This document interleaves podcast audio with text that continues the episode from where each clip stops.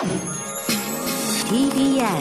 Podcast TBS ラジオプレゼンツのポッドキャスト番組オーバーザさんパーソナリティのジェーンスーです。堀井美香です。毎週金曜日夕方5時から配信されるこの番組。皆様今週もよくぞ、よくぞ金曜日までたどり着きました。毎回およそ30分、私、ジェーンスーと TBS アナウンサー、堀井美香さんが語らい、皆様から届いたメールを読み、太陽の向こう側をオーバーと目指していく、そんなトークプログラムとなっております。先週10日に発売されました番組初の公式グッズ、はいオーバーザさんのすずりさんでね、あの、作っていただいております T シャツや、パーカーもろもろ、皆さん本当にたくさんの方お買いいただきました。あありがとういただきました。あございましたりがとういただきました。ありがとうございました。ありがとうございますあの、まさかの、は背中に負けへんでっていう、あれよあれは売り切れないだろうと思ったら一瞬で売り切れてしまったり。売れてしまったり。そうなんです。で、はい。T シャツセール、すずりの T シャツセールはあさって19日の日曜日までだそうなので、はい。まだお求めになってないってことは1000円引きで、そのタイミングで買えるので、まだ買えますか？3000円かなぐらいで買えるのかな、はい。なので、ぜひ詳しくオーバーズさんの公式ツイッターをご覧ください。あれですよね、あの、だから、ステッカーとか T シャツも、はい在庫がなくなってるって一瞬出ててもすぐ復活するってことですよね。売り切れってなってるのは、もうこれ以上売らないってことではなくて、すずりさんの在庫、ボディの在庫が今切れてるっていうだけなんで、はいまた入るみたいですよなんか。あの、あれでしょ、印刷上でもうどんどんすれば T シャツがどんどん出てくる そんなさ、あの、ちょっと辛い労働者がいるのを放出させるような言い方やめてもらっていい？いやいや、ね機械が勝手にじゃんじゃんじゃんじゃん。誰かじゃんじゃんじゃんじゃん誰かが一つの部屋にこう詰められてさ、この T シャツをプリントしないと俺たちは出ていけないみたいなさ、そういうことじゃないでしょ？はいはい。でも、じゃんじゃか、あの、刷れる状態にはうん、まあ、なってるんだけど、っていうことですよね。そうそう。はいだからもうちょっとお待ちくださいね。何かあったら、こまめにチェックしていただければと思い私たちの制服ます。としてね、これも。でも思ったけど、それ制服何が着たいっていうので、ええ私一番着たい、ってか一番自分自分で似合うなと思ったのは、ええアメリカ系航空会社のスラックス系制服。いやー、似合すごい似合うと思う。う。似合うね。ビーフ、チキン、ビーフ、チキン、カフィー、ティー、カフィー、ティーって言いながら、ガン、ガン、バン、ノー、ノー、ノー、パンタロンみたいに入って、そう、ガン、トレーガン入れて。バン、ダン、ダンっつって。似合いで、もう。向こうから、すすごい仏頂面で、手を両手上げて、両側の、あの、扉をバンバンバンバンバンバンって閉めながら、こっちに向かってるの。最高ですね。似合うよね、多分ね。スカートじゃない方のね。いや、スカートも似合うと思う。スカートでもい,、いますよね。同じそうそう同じような。なんかパンタロンで行きたいじゃん。ダンダンダン。なんでそんな似合うんだろうね。すごい似合うと思う。で、ミカちゃんは、本日は、ご登場ありがとうございました。右手にご覧になってくださいました。ありがとうございますみたいな。そうですね。うん。それぞれのね、持ち場っていうのがあるからね、人生には。だからそれぞれ皆さんのグッズの持ち場っていうのがあるからね。らね。グッズのねウェポンも売れて売れてるんですよ。ウェポンも売れてるんですか？ウェポンウェポン売れてるんですか？ですよ。あのねこれ本当に、うん。あのー言っちゃうのなんですけど慣れってあるからね。慣れ。あんたのそのポニーテールとかもだんだんやっあ、そうだね。うん。ぱ慣れ最初今日はお団子ですけど、最初ちょっとね、あわわってなったもんね。そう、カチューシャしてきた時も、うんあわわってなったね一瞬あわわだったけど、やっぱずっと見てる時、そう。来ると脳が慣れてくるっていう。だからウェポンも、ウエストポーチも慣れなんですよ。ウェポンもみんながしたら、あ、こういうものかもなっていう。これは、恥ずかしいとか、ウエストポーチしてる人いたっけっていうところからやっぱ脱却していくっていうことなんですよね。そう難しいこと言ったね。ウらエストポーチをしない人から脱却していくって私はウエストポーチは、いろんな箇所につけようと思ってるから、ああ、なるほど。うん、ここだけじゃない、へそ周りだけじゃないんだよっていうことも同時に言っていこうと思ってる。斜め掛けにしたりとか、うんうん肩に。そうそう首首首に巻いたりとかね首飾りのようにしてみたりとか、ああ、なるほど。セントバーナード犬みたいな感じね。スイスで遭難した人のためにね、うん、首に樽をつけてる感じあるよね。誰かのためのウエストポーチってことでしょ？そうそう、for you。自分のためじじゃない、そう。誰かあなたのために私のウエストはあるのって。ウエスト for you よ。だからいろんな誰かに必要なものを入れておくうん。だからウエストポーチはちょっと頑張りたいと思ってるよく わかんない。ねえ、ねえ。でウエストポーチは頑張りたいと思ってそれウエストポーチの声を代弁したの？ね。ウェポーの声を今、ウウェポーだから。ェポーを擬人化して代弁したの気持ちを。頑張りたいって今年だと思ってる。あ、ウェポーはね。今年やるんだろうね逃したらダメなんじゃないかって思ってるから、そうなんだ。あなた何をしたいんですか？私は、落としたいっていうよりも、あの、ツイッターでですね、多分、私より少し年上の方だと思うんですけど、えええツイッターとかもそんな慣れてらっしゃらない方だと思うんですけど、スーちゃんなんであんなデザインにしたのっていう人が来てですね、多分これカタカナのこと言ってると思うんですよね。で、多分世代的にはわかる、気持ちはよくわかるんですよ。リプライしてないですけど、お返事してないんですけど、気持ち的にはわかります。私たちから見たら、あの、ザ・ベストテみたいなね。あれで、カタカナで、ハードル高いと思いました。どうやら、どうやらまた流行ってるらしいんですと。申し訳ないけど、どうやらまたヤングの間でカタカナが流行ってるらしいんで。でも気持ちはわかるんですよ。アラカンとかアラフィフの人がね、バーンって胸元にカタカナしてたら、じゃあベスト10で。もうオーバーズさんって書いてるのにベスト10って。読めるからね。はい。そう。見えますよ。やっぱりなかなかそう。私も自分自身で、え。これどうしたもんかなと。ただ、ええ。ああいう T シャツをね、いわゆるそのグッズ T シャツと言われるものじゃないですか。はい。はい。おしゃれに着れる人っているんですよ。そういうことですね本当私のお友達でも一人、山本さんっていうのがすごいお上手で着るのが、ええええいろんな T シャツ、あおそれ買うんだっていうのを買っても、意外に着ると？おしゃれなんですよ。あの帽子もちょっと頑張ってほしいあれは頑張ってほしいね、オーバードさんね。はい私もう父親にあげちゃおうかな、あれ。あれね、完全にジェンスの親だよね、そしたら。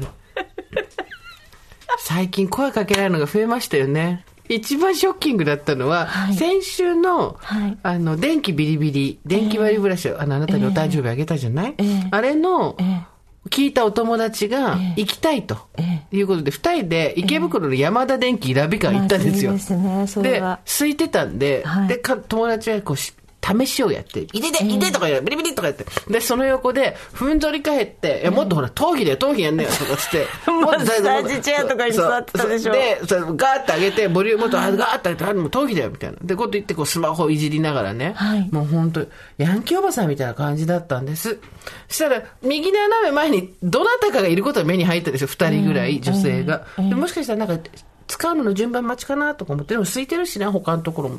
大丈夫かななんて言って、最後、よし、買うか、みたいな話になって、席を立ったところですね、ジェーン・スーさんですか？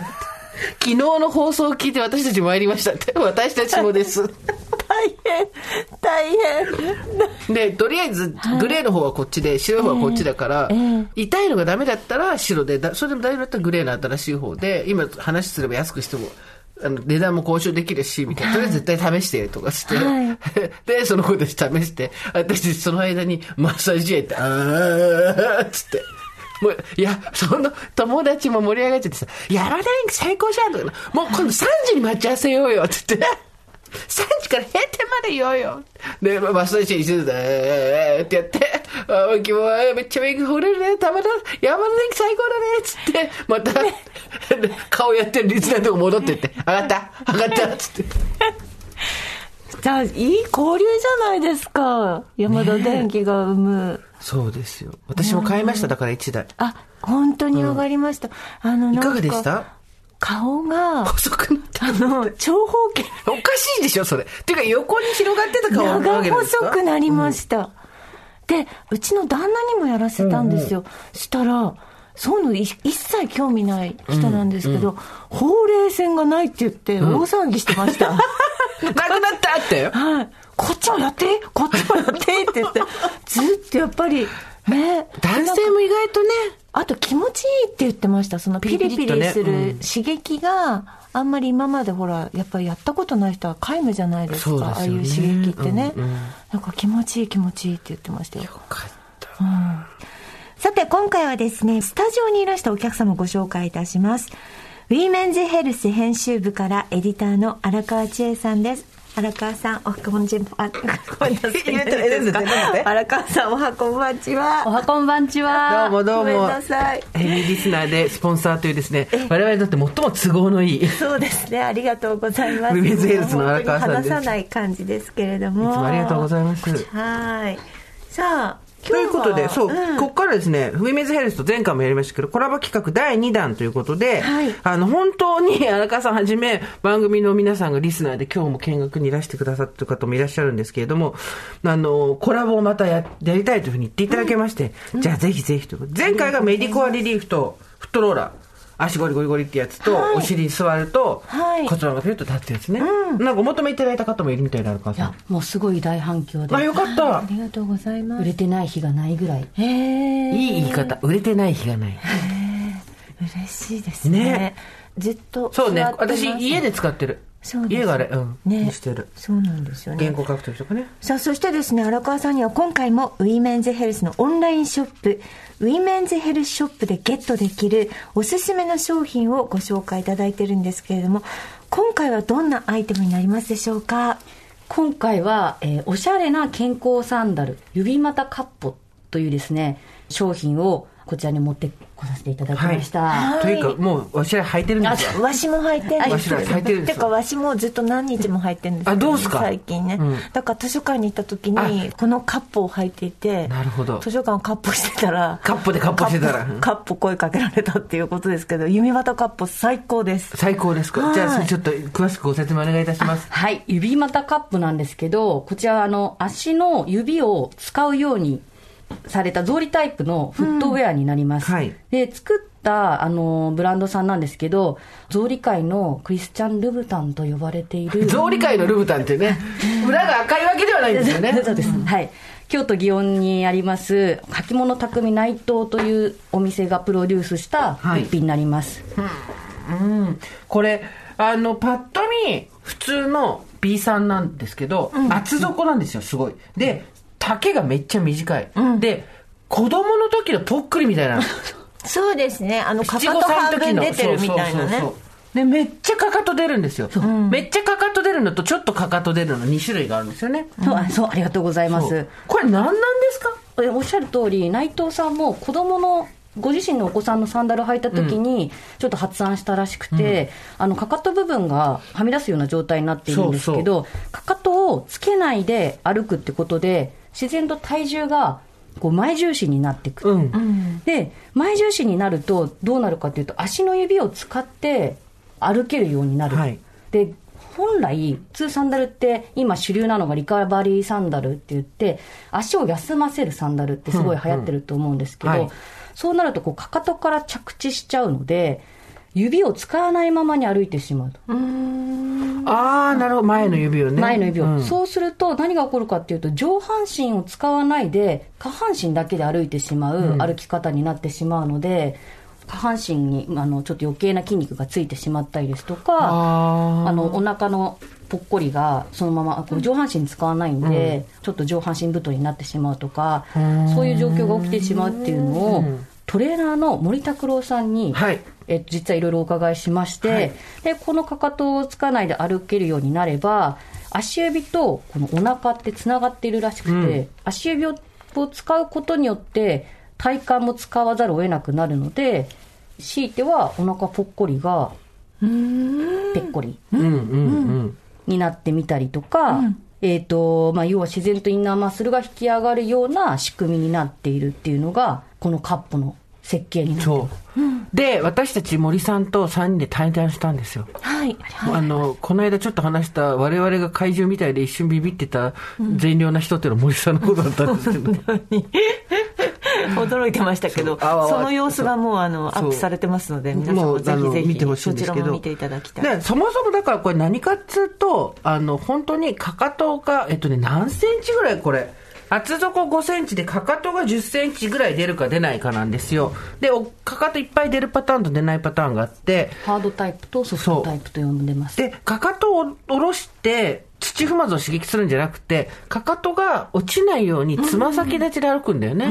美香ちゃんどうでした？やってみて。あ私ね長いこと結構23キロ歩いたんですよね。おすごい。休日、うん。これで。でねやっぱり使ってない筋肉私はなんか足首がちゃんとこうなんか動くようになった？そうですね、足首使って動いてるって感じです。すごい。うん、で最初なんかふくらはぎが痛いっていうのを荒川さんに言ったら、多分使い方それ間違ってますっていう 案の定いつもの私の説明書読まないパターンで で動画を送っていただいて、だからなんか動画であのお買いになる方とかあとウィーメンズヘルスの中にそうなんです。ウィメンズヘルスショップ限定で、今回その森拓郎さんが作ったカップを使ったトレーニングベストを購入者限定で。あ購入者限すごい。定で見られるんですね、すごいよかったで、ですそれをん。見ると結構こう歩き方の重心どうしたらいいのかっていうのがわかるので、うんなんかふくらはぎがこう強く刺激されてしまうとやっぱりちょっとそこに筋肉がついてこう、あまりよそうね。イメージしてない体型になってしまうと思うので、そうじゃないこう重心移動の仕方っていうのが分かるようになるはずなんです。間違った歩き方しちゃうとね、望んでないことになっちゃうからね。せっかくねあの買ってもってことになるのでとなんかちゃんその場でできるちょっとしたこう体操みたいなのもたくさんあって、私は短い方は外歩きちょっと怖くてできなかった。なぜかっていうと、えっと、ちっちゃい方、?M と L の M の方ってこと？えっと、ハードとソフト。全然違うじゃねえか。ハードの方ね ハードの方はすっごいかかとが出るんだけど、転んだりしたら嫌だなと思って出れなかったんだけど、ソフトの方はかかとそれでも、私け足25センチだからさ、結構出るわけ。でそっちは別に普通に歩けたし、まあ確かに疲れるけどね、ずっと歩いてると。うんでも運動してる感じ。で、ちっちゃい方は、ハードの方は事務所で使ったりしてた。室内履きで。それだと気持ちいいよ。なんか、あの、足の指もバッて開くし、かかとがこう上がるし。で、まあ、だだから運動苦手な人ってパッと見前はおしゃれなんですよ。ただ、後ろから見るとめっちゃビビられるので、なぜならかかとが全部落ちてるから。でもね私ねこれでねいろんなとこ行ったんですけど、まあロングスカートだったからでしょ？そこよ。んなに目立たなかったのかもしれない、でもまあなんパンツ履いてたりとかするとそうそうそう。全然ロングパンツとかね、あの、あれだったら大丈夫。草履履いてる感じ。そうそうそう。で、全く誰もなんあの気に留めない感じ。あなたかかとが落ちてますよそうそうそうそう。そうでした。おしゃれに履きこなせ図ました、書館でも特に。図書館でも特に。はい。カポカポ言わないですもんね。音もね別にね。カッポだからって。だ何のためにかっていうと、運動する時間がないとか、運動苦手っていう人が体幹をトレーニングする。で、ただその時に、やり方間違えると変なところに筋肉ついちゃうから、森さんの動画見ながらできるっていうやつで、さあ、どこで買えるんでしょうか？はい。こちらがウィーメンズヘルスショップで、えー絶賛発売中でございます。で、今回もこのコラボ企画を記念しまして、互助会の皆様にクーポンをご用意させていただきました。ありがとうございます。ありがとうございます。あの、ウィメンズヘルスショップで税込み1万円以上はい購入の際にお使いいただける1000円オフクーポンになります。はいまあ、カップのお値段がですね、一応、税込みで1万6500円になりますので、カップをご購入された方は、あの、漏れなく、こちらのクーポンコードをお使いいただけるという形になります。えクーポンコードは小文字で、大場座さんの OVER。小文字で OVER。で、使用期限はですね、えー今年の2022年9月の17日、はい土曜日いっぱいまで、長めにご用意しあておりますので。ざいます。ハードタイプとソフトタイプ、はい。どちらも同じお値段で。はい。はい。まあ、健康サンダル界隈ではちょっと、ね、声大きく、声。荒川さん、自信持って持ってきたでしょ。商品。えでも私このだって京都の祇園の履物匠、内藤さんが作られたってことだから 内藤さんのサンダル買おうと思ったら大変なお値段ですよ。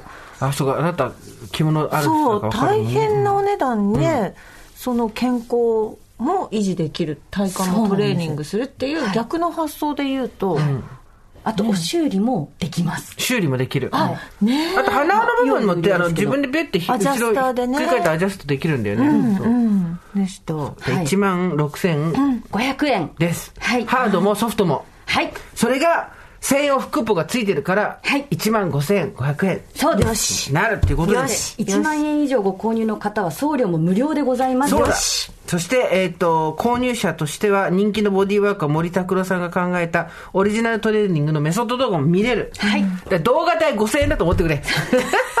森さんに怒られそう。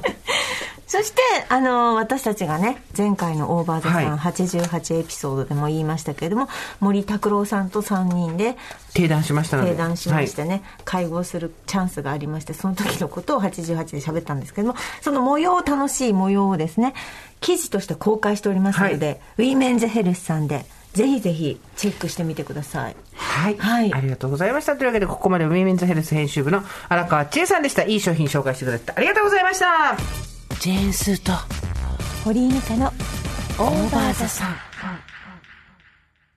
さあ、実はですね、先週、あなたにとって寂しさとはというメールをたくさん読ませていただいたんですけど、その後も続々ありがたいことに届いてまして、それがね、なかなか素敵なのが多かったんで、今日は美香さんと二人で後半ゆっくり読んでいこうかなと思っております。はいえー、じゃあ私から行きましょうか。スーさん、ミカさん、おはこんばんちは、おばさんネーム、万年反抗期をついに抜け出したら、急に放棄していた欲望の蓋が開いてしまった22歳です。どこまでがおばさんネームなんで長いし22大体22人です。倍になってから出直してこいや。3倍でいいよ3倍、さまあまあまあまあ、倍でいいですよ。44になってから話しかけてくれっていうね。えー、恐縮ですが、悩み相談も兼ねまして初めてメールさせていただいております。今週のテーマ、寂しさとはですが、私は素直になれないことが寂しいです。はい先週の幸せとは、するでもされるでもなく祈るもののテーマが私の今の寂しさに直結しているお話でした。私はどんなに好きな人でも仲良くなりたい人でも、この人にはこの人の生活、人間関係があるし、自分はそこまで踏み込めないと考え、距離を取ってしまう性格です。そうだよね。みんなそうだよ。それが癖がついてか、自分の非常さを感じることが多々あります。自分が傷つくこと、また自分を深く知られることで、嫌われることを避けているせいだと思います。ここ数年、私は何も与えられない人間なんだな。私には何もできないからもう、いない存在としてくれ。なんて無力感に押しつぶされ、人と会うのを拒み続けています。願う、祈るものだった幸せが、関係性が深くなると、するものに変わっていくから、無力感に苛まれ、余計距離を取ろうとするのだなと先週のお話を聞いていて思いました。人に幸せにしてもらおうなんて考えはこれっぽっちもありません。なんなら私が幸せにしたいと思う方です。与えられるのは嫌いなのに、恩も何も返せない。最近はこんな考えがぐるぐるっと巡って、人といる時にはふと涙が溢れてしまうほど、まあそこまでですか。自分に素直になって自分自身がご機嫌でアホみたく勝手に楽しそうにしていることで周りも幸せになる。そうできたら良いのに好きになればなるほど好かれようとして自分が迷子になるから叶わない。悔しくて寂しいです。大切な人たちを失う前に救いの言葉をいただけると幸いです。いつもお疲れ様です。救いのお言葉なんて私たち求めちゃダメだって宗教じゃないんだから。危ねえ危ねえ。乗らせんなよ。そのみこしには乗らねえぞ、うちらは。あの帽子売りつけるよ本当だよ。あれ、あの帽子をかぶりなさい。そしたら典型が落ちてきます。オーバーザさん。ウェポを買いなウェポを買いなさいそこに幸せを詰めなさいカチッどんぐりの数だけ幸せになれる。1個、2個。本当ダメだって救いの言葉なんて私たちに求めちゃう。マジでやばい。気をつけてくれ。本当に。しっかりしろ。でもでもさ、本当にこの時のこういう思いってやっぱりもう誰に言っても分かんないからでも今もそうよ。今だってそうじゃん。その、自分に素直になって、自分自身がご機嫌でアホみたく勝手に楽しそうにしていれば、周りも幸せになればいいのにな。好かれようとして、ね、こっちが好きになればなるほど好かれようとして、自分が迷子になるから叶わない。大切な人たちを失っちゃうんじゃないか。人に幸せにしてもらおうなんて思ってない。なんなら自分が幸せにしたいと思ってる。だけど、与えられるのは嫌いなのに何も返せない。だから返せないから嫌いなんでね。でもさ、この人私といたらこの時間無駄なんじゃないかな。無駄と思ってんじゃないかなとか、お情けで一緒にいてくれるんじゃないかなとかさ、相手に好かれようとすればするほどそう思っちゃうよね。別に恋愛とかそういうことじゃなくても。そうですねそう。で、あと自分に自信がなくて相手に憧れたりすればするほどこうなる。それは間違いない。まあ、でもそれはまあ気を使ってるってことですからね、うん相手のことを思ってね、うん気遣ってる。気気遣ってる。遣ってね、そうそうそうそうだから一歩引いておこうっていうことですけれああ、気持ちはわかるよ。だから好きでも何でもない人たちと一緒にね、一回とりあえず。別に嫌いな人とか下に見てる人とかそういうことじゃなくて、この人たちに好かれるっていうことをそんなに意識しないで済む場所って絶対あるはずだから、しばらくそういう人たちと一緒にいると多分、自分が素直になれると思うんだけど、でも確かに自分に自信がない時に、それでプライドも高いのに、この人たちと一緒にいて馬鹿にされてないかとか、楽しませてるかとか、うわ、行ったことがなんかすごい的外れだったんじゃないかとか、大学時代の時とか思い出すとあるな。あるねうん、あーなんかすっごいお寒いこと言っちゃったんじゃないかとか、場違いなこと連発してないかとかさ。今だってあるよ。ないとは言わない。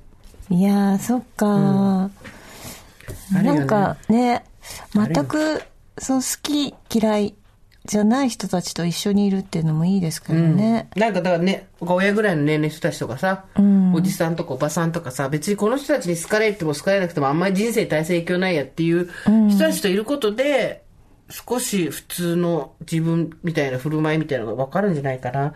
なんかやっぱこの人たちに好かれなきゃとか、この人たちに嫌われたくないとか、この人たちに迷惑だと思われたくないとかって言ってると、本当誰ともいられなくなるからね。そうね、苦しいね、なんで一緒にいるか分かんなくなってくるもんね。でもしかもそれ全部一人相撲だ。完全一人相撲だからさ。うん相手は、はぁぐらいの感じだからさ。そうなんだよ。そうなんだよこっちが見てるものとあっち見てるものと違うからね。全然違うんで分かってるけど自分のことになるとそうも言えないよねなんだろう、そう、人に入っていくの、慣れもありますよね。なんか最初やっぱりこう、慣れてないとさ、そのママ友とかもそうなんだけど、うんママ友とかママ友とかやっぱりもう、ここ合う合わない、あの一言言った言わないみたいな、もうすごいセンシティブな世界だから、だね。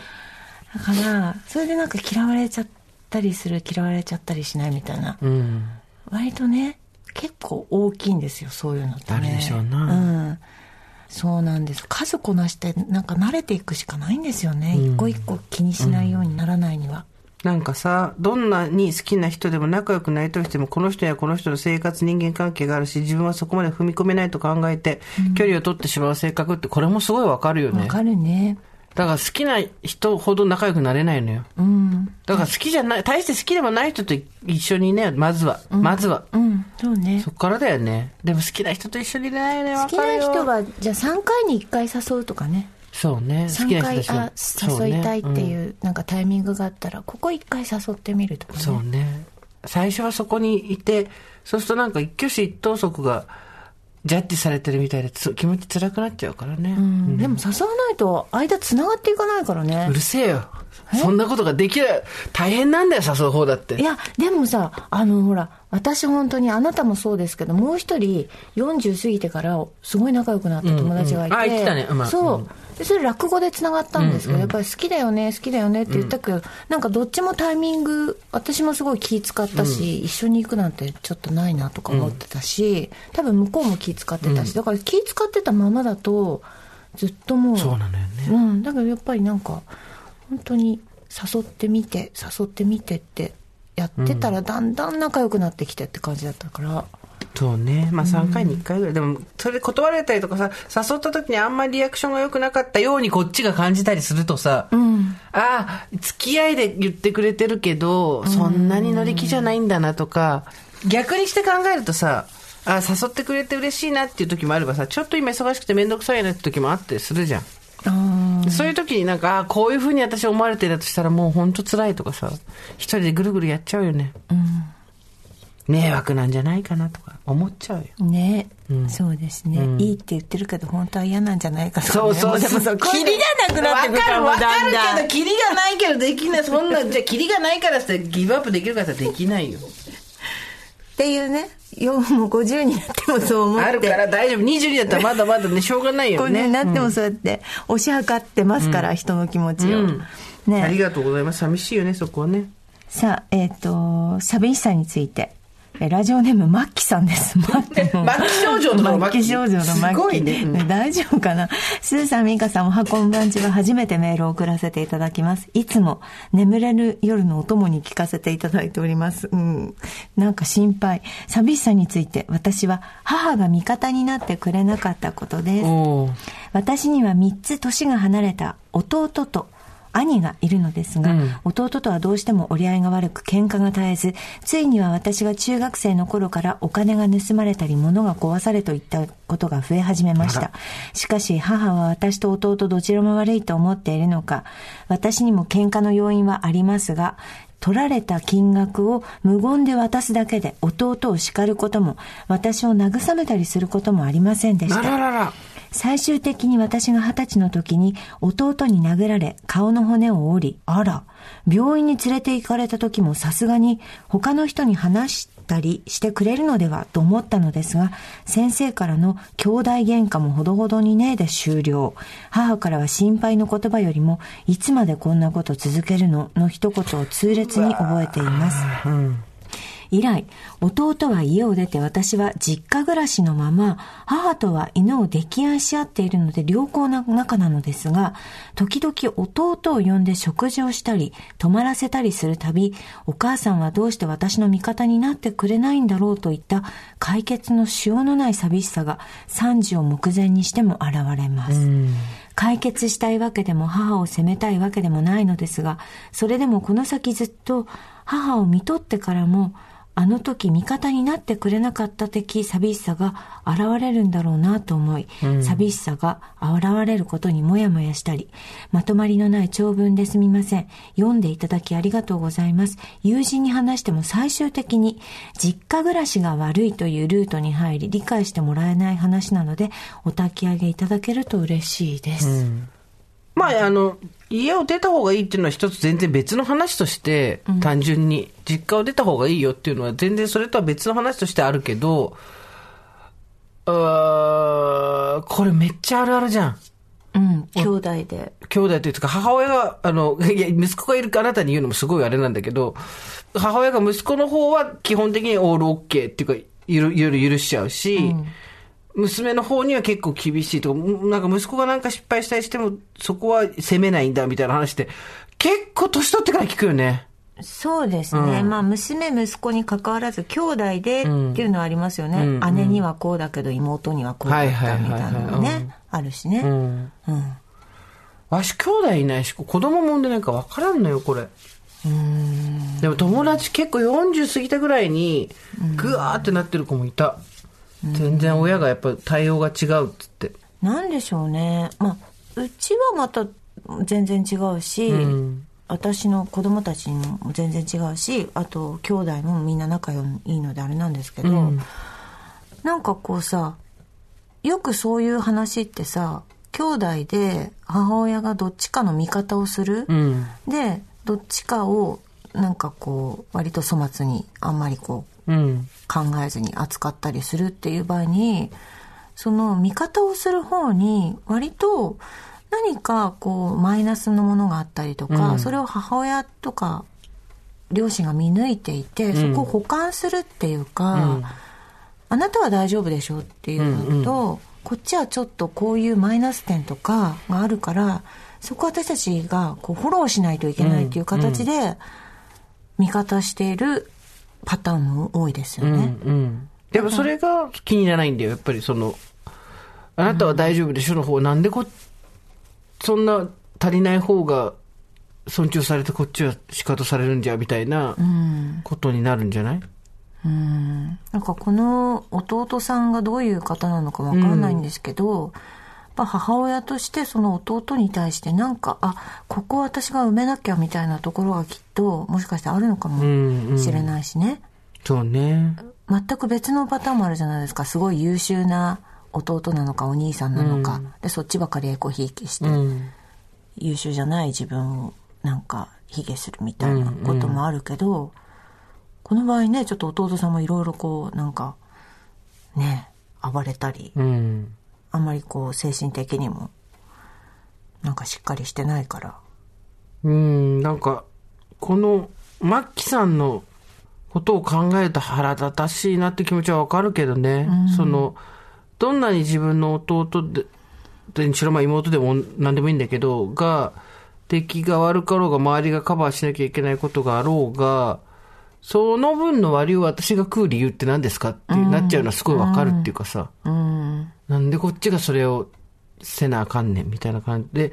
いや、本当にね、家族みんなで協力して、助けていこう、あの兄弟をっていうことだったらいいんだけど、その、喧嘩をしたり何かをしたりとかっていう時にも、子供が同性、両方とも母親と同性だった場合には、いわゆるエコひいきとか、気が合うとかっていう話になるんだろうけど、異性の場合だとどうしてもそこにその恋人感覚みたいなさ、話が出てくるじゃん。その、実際どうなのかわかんないけど、母親が自分の息子を恋人扱いして、娘の方は軽んじるみたいな話で定期的に出てくるから、ある話なんだろうなと。これ、これがどうだかわかんないけど、ある話なんだろうなと思うし、そこは、その寂しさって考えると確かに結構きついなと思う。その、家族の中で自分の方はちょっと愛されてないっていう優劣がついたような気になっちゃうわけじゃん。味方してくれないってことだからさ。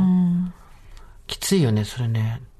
私一人っ子だからその辺の体制多分あんまりないから、すごいショック受けちゃうと思う。多分その兄弟がもしいて、こっから兄弟が出てくることってないけど、こっちの方に同じ血を分けた兄弟にしろ、血を分けてないにしろ、あ、私の方が今、軽んじられてるっていうのがあったら、すごいダメージ受けちゃうだろうな。自分は全然、あの、まあでも、ちょっとあったって言ってたよね、お母さんとね、相性みたいなのね。あ相性ありますよ、うちの母はやっぱりと40いくつの時に産んだ子供なんですごい可愛いんですよ、うちの妹ね、そうするとやっぱりさいろんなものをあげたりとか、すごい妹のことを大事にする母なんですよね、だから私でもちろんこう妹はこうだったのにみたいなことも言いますよ、あなたはこうだとかっていうのも比べられて私マイナスつくこともあるし、うんなんでそこでなんかえ私じゃないんだって思わなかったのかっていうと、多分なんか自分の中で先に生まれてきて母よりも一緒にいる時間が長いっていうのをちっちゃい頃からなんか分かってたんですよね。お母さんと一緒に時間いる時間が妹より長いってことね。そうそうで遅くに生まれた子供だから、こう母親はすごく一緒にいる時間が短い。この子に何がしてあげられるんだろうみたいなことをよくよく言ってたので、多分うんうん。そうですねだから結局妹をみんなで守ろうみたいなところに入って妹がエコひいきされてても多分あんまりね、うん。うん、そっちの味方するんだっていうことはなかったんですけど、うん。難しいね家族それぞれあるからね。そのバランスだったりとか。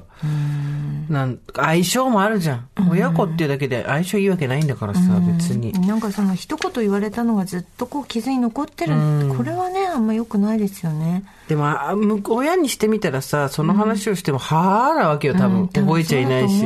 腹立つなと思いながらも、はぁなわけで。だからじゃあどうしたらいいのかっていうと、まあ本当抱えて生きていくしかないよね。これは、本当に。抱えて生きていくけど、大きな傷にしないっていうやり方を覚えていくしかないんだよな。うんねえこれはなくならないし解消できないと思う。家族って難しいな家族は本当難しいな。えー、スーさん、ミカさん、おはこんばんちは初めてお便りします。おばさんネーム、巻き型かっこ55歳と申します。巻き型？巻き型ですよ、我々ですよ。キュッとね、巻き方が。はい、はい、じゃあ今、聞いてる方、今これ肩し開きましょう。はい、巻いてる巻いてる、はい、肩開いて、胸開いて、上、ちょっと斜め上向いて、でお腹もショーシャンクの空にみたいな格好して、はい、お腹もへこまして、はい、伸びたね。はい、巻き型さんからです。私の寂しいは、父が私を頼ってくれなかったことです。4年前難病を患っていた父は、84歳でこれ以上迷惑をかけられないと書き残して自ら旅立ちました。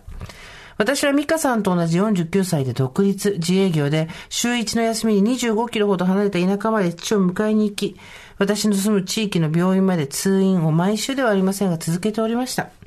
思うようにならない体とうまくいかない薬の調整、難病の進行、心も蝕まれていったのだと思いますが、突然の父の行為には当初怒りしか感じませんでした。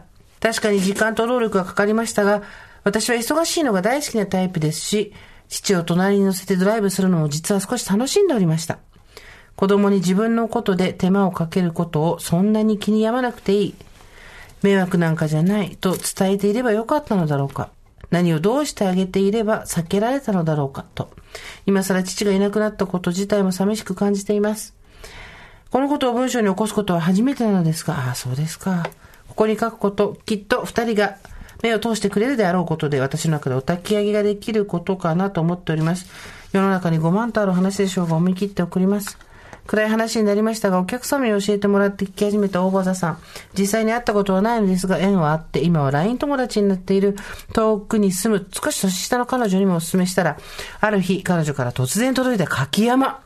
こちら田舎のため販売店がないのと、聞いてるよというお茶目なサプライズでした。彼女に勧めたのは、今、彼女は夫の裏切り、そこから背中を向けたままの夫婦関係に悩んでいるからです。いつか彼女にも幸せをつかんでもらいたい。強くなってほしいと切に願っていて、この番組が彼女に力を与えてくれるのではないかと勝手ながら期待しています。長々と読んでいただきありがとうございました。これからも番組を楽しみにしております。ということで、ありがとうございました。親が84歳でそうか、自死っていうことか。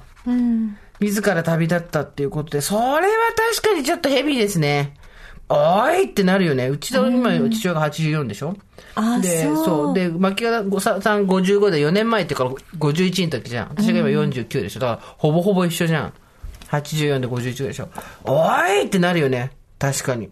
腹立つだろうなうん。で、しかも自分で一生懸命、週一の休みに、お父を迎えに行き、住む地域の病院まで通院してとかいうのやってたわけでしょ、で、難病の進行もあって、うまくいかない薬の調整もあって、それ、ちょっと、84まで来たんだからさ、ってなるだろうな。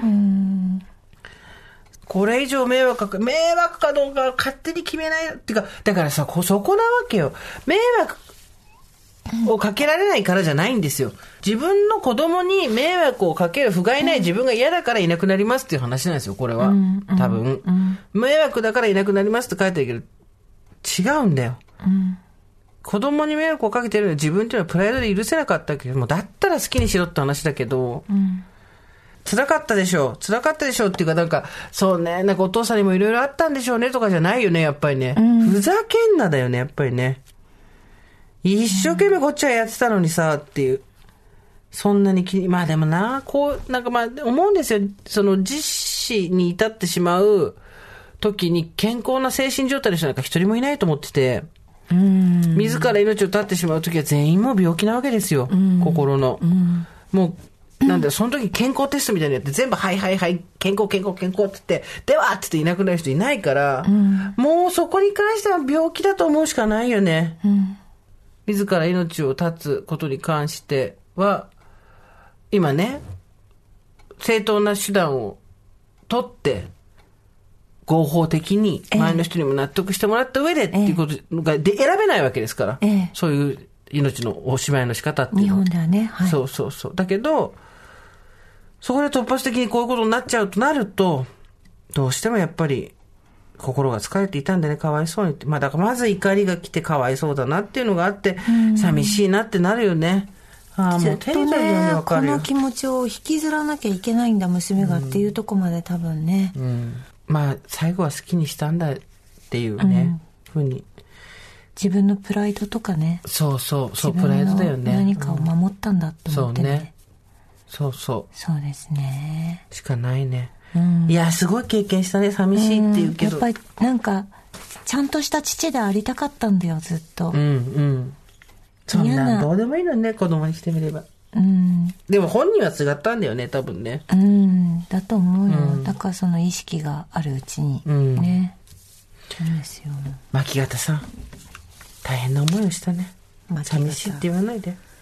寂しいって言わないでだと企画時代の寂しいです寂しいですって言ってくれって言ったのにね、寂しいでって言わないで。なんかやっぱ巻き型を開いていくって開いてこう、うん、開いてこう。ありがとうございます。でも初めて文章にしたって書いて、起こすこと初めてって書いてあったけど、送ってくれてありがとうございます。スーさん、ミカさん、おはこんばんちは。41歳個人事業主山本と申します。先週の寂しさの話、心がぎゅっとなるほど共感しながら拝聴しました。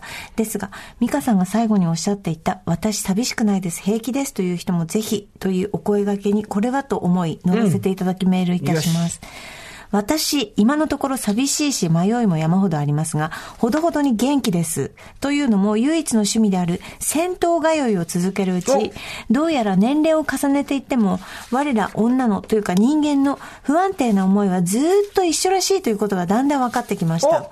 私のレギュラー銭湯は東京の下町、サウナもある大きなところで常連さんも多く、よく見る常連の人生の先輩、私より30歳以上は先輩かなということは70ぐらいでしょうか。たくさんいらっしゃいます。彼女たちのお話をそれとなく盗み聞きしていると、今の41歳の私の寂しさや不安や、満たされなさと何にも変わらないなと思うことがあるんです。肌がたるんできたシミがある、毛がどうのこうの容姿問題から始まり、旦那が分かってくれない、近所の人が、仕事先にこんなひどいのが、の人間関係、子供が孫が、親が、お金が、若い人は、あの年寄りは、などなど。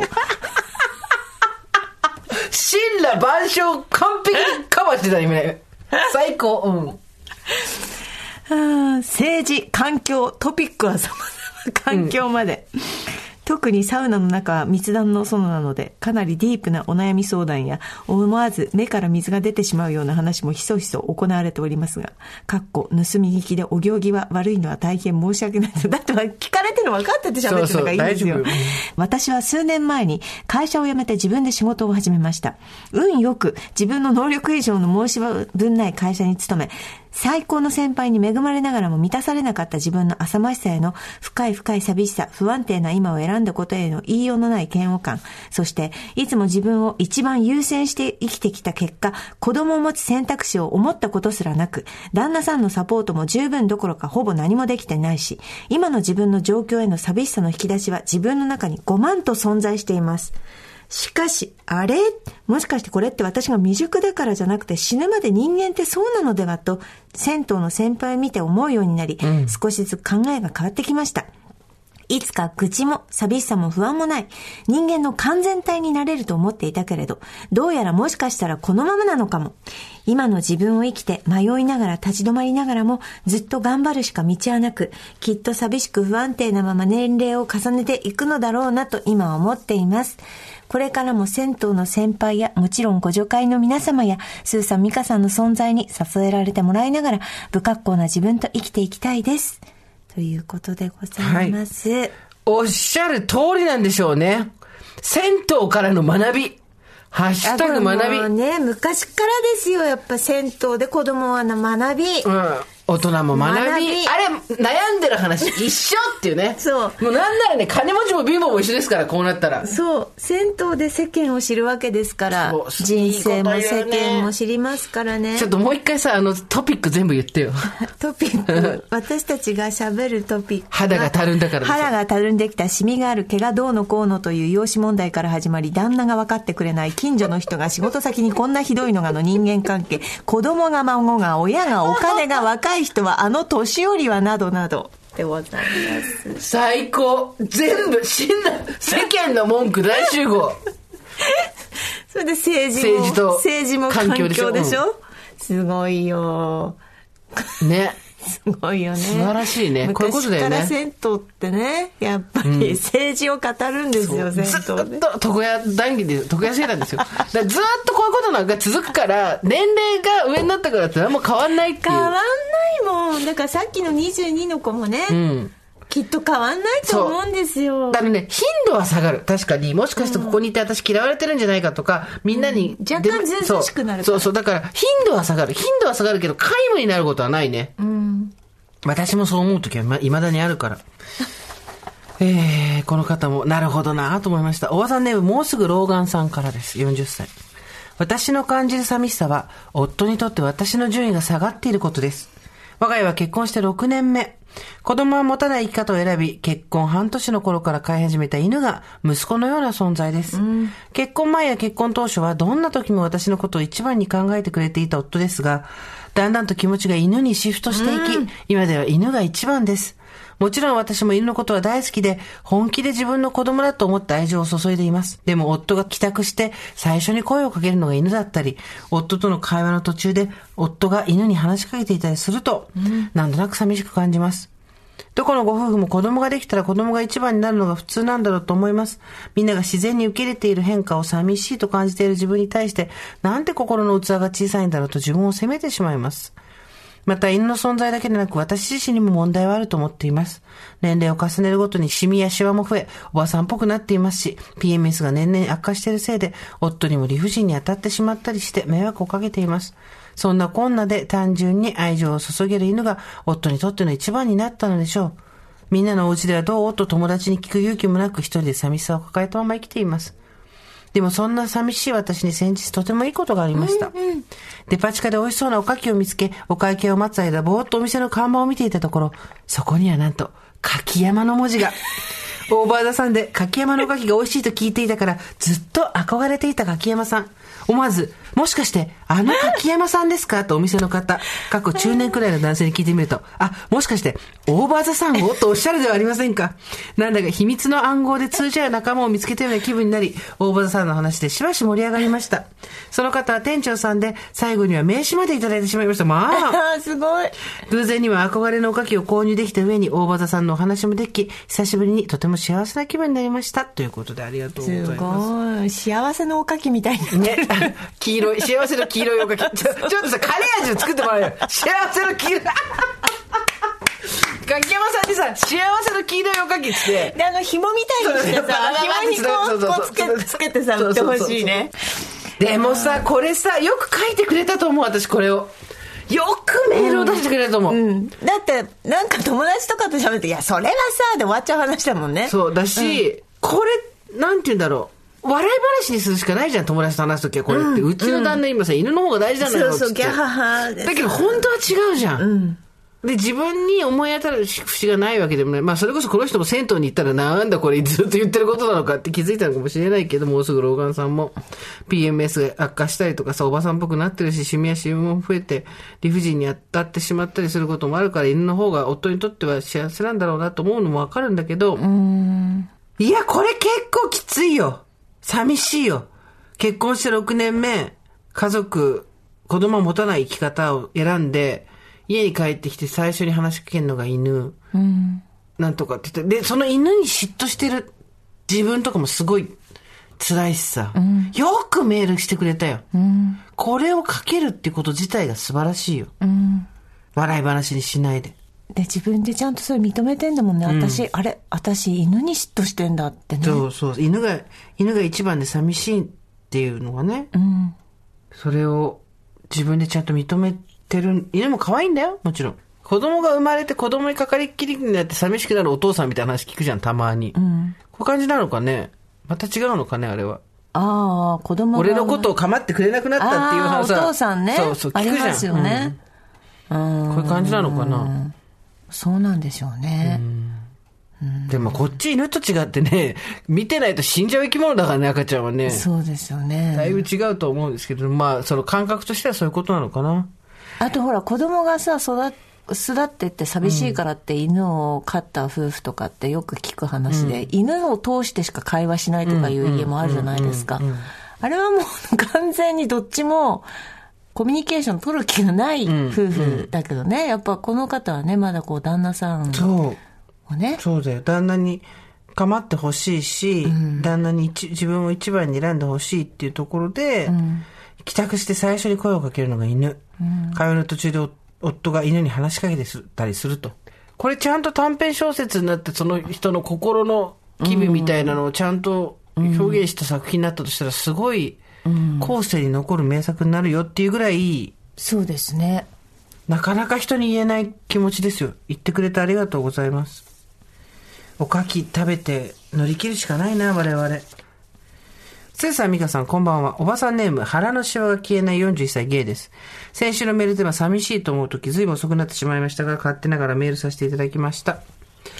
僕にとって、それは一人で賑やかな場所へ行ってしまった時です。一人旅中、ファミリーで賑わうフードコートで一人ランチをするとき、会社のランチタイムに出遅れて他の人が集まって食べてる横で一人飯するとき、飲み会の賑やかなのについていけなく、時間が過ぎるのをじっと待つとき、お湯の描いた家族の絵が実家に貼ってあって、その中に自分だけいなかったとき、過去実家に帰る頻度が少ないので仕方ないのですが、好んで一人の時間を過ごし、進んでみなが楽しめるようなこともできないのに、誰かといるときは輪に入りたいと思う。この年になってもわがままで成長しない自分にがっかりしますが、これ死ぬまでずっと付き合っていかなきゃいけないんだろうなと半分諦めています。スーさんとミカさんはこんなこと思ったりしますか？いつもスーさん、ミカさんの笑い声に癒されています。これからも楽しみにしています。だって。ありがとうございます。一人で賑やかな場所へ行ってしまった時なんて寂しいに決まってんじゃん。そうじゃない時もありますけど、寂しいっていうか居心地が悪いよね。うん。そうですね。まあでもあなたなんか家族もいて子供もいて、まあある種の免罪符はぜ、免罪符っていうような家族のこと 持ってるわけじゃん。で私は一個も持ってないから、やっぱりちょっとね、厳しいよ。そういう家族のところとかにいると。すっごい半端もんで、自分で選んで何の後悔もないし、全く誰にも悪いと思ってないけど、でもやっぱり半端もんだなーっていう気はする。なんかみんなが追うべき重責を負ってないとか、でも自分が誰かと結婚して子供を持って、なんてこと想像も年々できなくなってってるのに、まあもうナチュラル出産無理だろうけど、なんだろうな。みんながみんなで楽しそうにしてるところで楽しめない時って、ひた一人でいる時より全然寂しいじゃん。うん、でも、なんかそういう場所もあります？行かなくていい。うん、うん。行かざるを得ないそういう家族で賑わってる場所ってそうね。行かなくていいし。意外とブライ派です、この人。キャンプとか、海水浴とか、よくわかんない。なんだろうね。誰かといると時、なんか一人の人が居心地よくいられる場所っていっぱいあるじゃないですか。うんうんうん。ね。そうね。うん。でもなんかそういうタイミングがあるのかしら、その、なんかどっか。入ったりとかさ、ファミリーで逃げ合うフードコート。フードコートなんてもう地獄じゃん。フードコートは行かなくていいから、いっぱいあるじゃん、あの、フードコートなんて一人で行ったらマジもう、もう、罰でしかないよ。フうんードコ家族しかいないんだから。行かなくてうんいいもん、全然。そう、わかる。でうも、んまずで、あのほら、えっ、と高速道路のパーキングとか入ってもさ、うんなんかやっぱりこうファミリーで集まってるゾーンもあるんだけど、全然違うゾーンもあるから一人ゾーンもあるよね。そうそうそうそう、うんうんうん。全然そこに行けばいい話だし自らそのなんか渦中に入っていくことはないし。栗は拾うな。そうそうそうそう。これです。栗拾うな。そう、栗は拾うな。渦中の栗を拾うな。いくらっていうね。そういうこととですすねであと、なんかその飲み会とか、もう飲み会の賑やかなノリについていけなくて、時間が過ぎるのをじっと待つのは、多分10人の飲み会って10人じっとずっと待ってると思います、あれ。縁も高菜プリじゃないけど、飲み会1時間だったところで、さあ、今帰りたい人は帰るチャンスですみたいなの作った方がよくない？帰るチャンス、だからそうですよねそう。竹縄チャンスがあってもいいそうってそうそう。ことですよね。で、残りたい人は残ればいいし、帰りたい人は帰ればいいじゃん。うん。あのね、二次会に行くのも絶対行きたくないでしょっていう人たちがずらっていくと、本当にかわいそうですよね。誰も楽しく、誰が楽しいのその二次会ってなるもんね。本当に。またそういう日が戻ってきます。まあだから、栗拾いはするなとってことです。にかくそう渦中の栗は拾うな。フードコートは一人で行くのしかないです。でもまあ、死ぬまでずっと付き合っていけなきゃいけないんだなと半分諦めてるって気持ちもすごいわかる。あとやっぱりその、なんだろう、まあ、一人で何かをしなきゃいけないっていうことが多い属性だったりする場合も、私もそうだし、この方もそうなんでしょうし、だったりするとちょっとね、こう、完成形って言われるのはやっぱり40代になったら子供がいて、パートナーがいて、家があってっていうのが一応世間でいうまだまだ完成形というふうにされてることが多いわけですから、そこから外れるタイプの人間っていうのはね、やっぱりそこで抱える寂しさはね、抱えていかなきゃいけないよ。さあ、I will survive が頭から流れてきました。スーさん、ミカさん、はじめまして。赤裸々に話をしていいという、おばさんにとっての耳障りに良すぎる誘惑に負けて話をさせてください。お願いします。39歳のおばさんネーム。恋愛と結婚は別物です。あ私は田舎に住んでいて、そして長女に生まれたので、親の認める人としか結婚できないという刷り込みを受けて、その英才教育が功を奏して、そのまま親が好む人と結婚しました。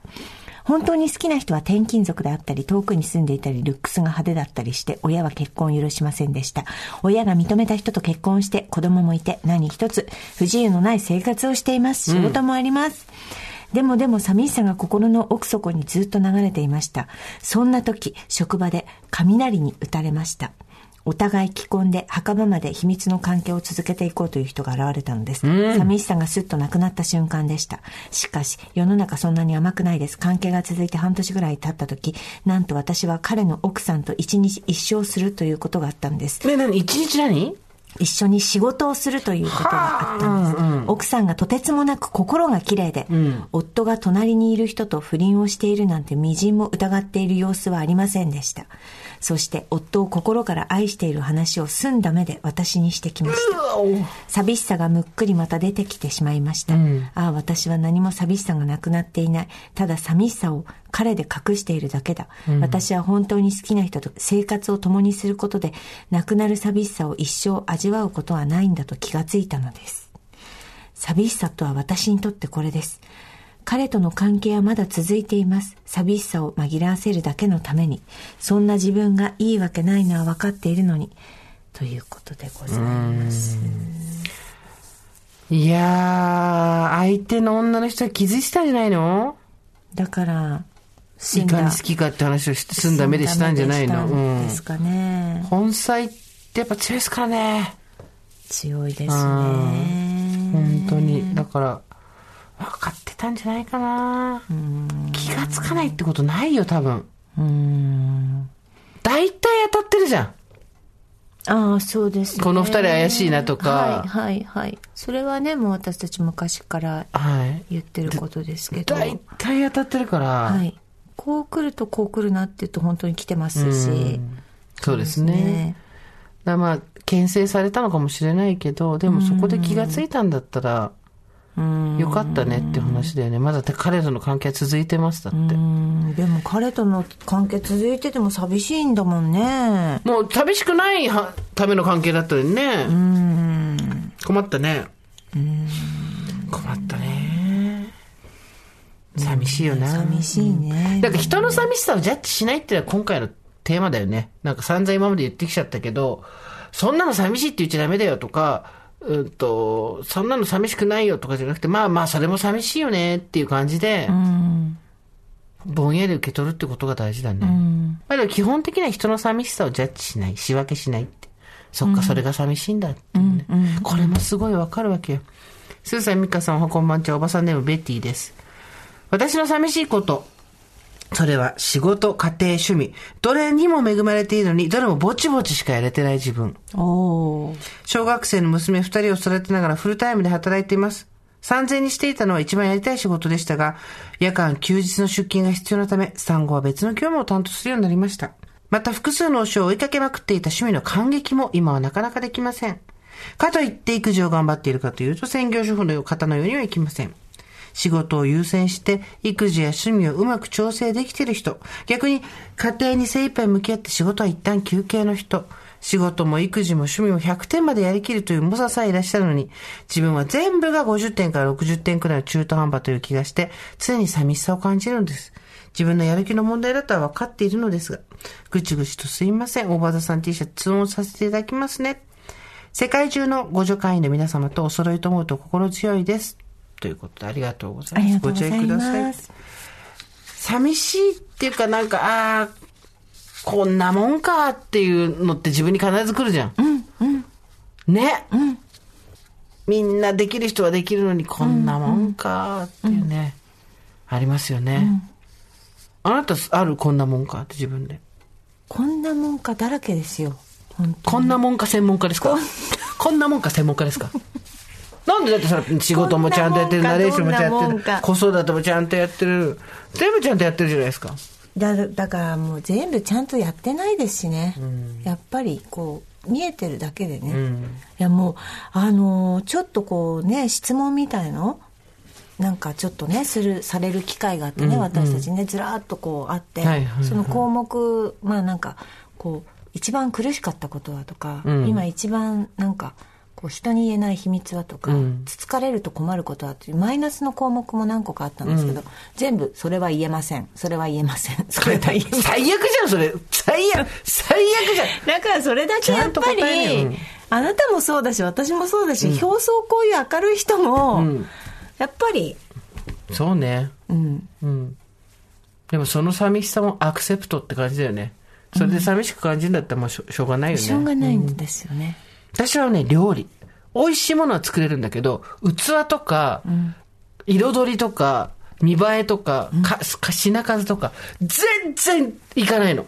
あ美味しい野菜というからしたら、私の右に出る人いないっていうのは美味しいけあ。ど、うんフライパンの上で美味しいんだけどそ、う。で、出すと美味しいのよ。食べるのも美味しいの。だけど、みんなさ、それこそ、あの、サッサーとかさ、笹川さんね。ああ、だから綺麗に。そう、いくつも何品も作ってええ、綺麗なお皿に並べて、テーブルセッティングもやって、テーブル、なんていうの、ウェアリングみたいなのあるんじゃない？ええ。私なんかもう全部に、ニトリとかプラスチックとかカンカンってて落としても全然大丈夫な、塩ビみたいなやつにさ、こうバーって入れて全部バーって入れたら、なんだろうね、なんか、なんかそこにこだわれたらもう少しいいんだろうにゃーと思いながらも、全く無理だね。わかります。うん。うん。小皿っていう概念がない。ね。そう、ダイニングのテーブルの人、親はちゃんとしてたんだけどな、そこ。ね全然ダメだね。強火で炒め大皿に盛るそれ。っていう。で、そのまま大皿のまま食べる。なぜなら一人暮らしだから。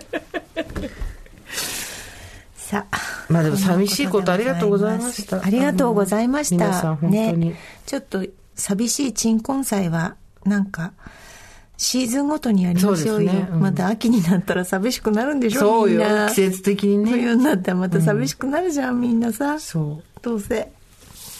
ね。はい。というわけで皆さん今日はありがとうございました。ありがとうございましたしてで、来週なんですけど、あの、なんだっけ、えっと、あ、あ、来週、あ、来週、私たちなんか楽しいことをしたいけれども、うん特にもう自分たちではアイディア方面しっかり考えとけよ。なん、今日のメッセージテーマってさっき LINE できたのになんで今もう忘れてるんだよ。びっくりするわ。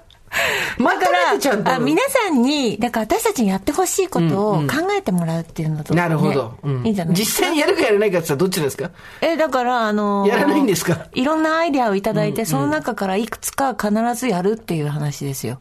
やるの？やりますよ。わかったスーちゃんが牛の乳絞ったりとうか。わそういうことでしょ？ぁマザーボックス行かなきゃ。車出して。やったことないやつにしてください。私たちが、堀井さん、これいいですよ、みたいな。私たちにやってほしい、やってほしいっていうのは別に、イベントをやってくださいとか、う歌を歌ってくださいとかそういうんじゃないから。じゃなくてあの、バンジージャンプしてこいとかそういうことでしょ？家片付けに来てとかそういうことじゃなくて、うんそうそうあの、私これやっトライした方がいいことねそうそうそうそう。私がだから新しく、あの、プロレス見に行って感激したように、はいはいはいなんか新しいことを、そうね。はい、やるとしたら私たち何やったらいいですかっていう、おすすめのことを教えてください。よろしくお願いします。楽しみにしてます。はい。えーメールアドレスは、over, over, アットマーク tbs.co.jp, over, アットマーク tbs.co.jp、アルファベット小文字で over です。そして、冒頭でもお伝えしましたが、番組初となる公式グッズ発売中、豊富なアイテム取り揃えておりますので、ぜひ一度、すずり by GMO ペッパーボの中にあるショップを覗いてください。売り切れとなっていた商品も補充されますので、こまめに見てくださいね。それではまた金曜日の夕方5時、オーバーザさんでお会いしましょう。ここまでのお相手は、堀井美香と、ジェーンスーでした。オーバー。TBS Podcast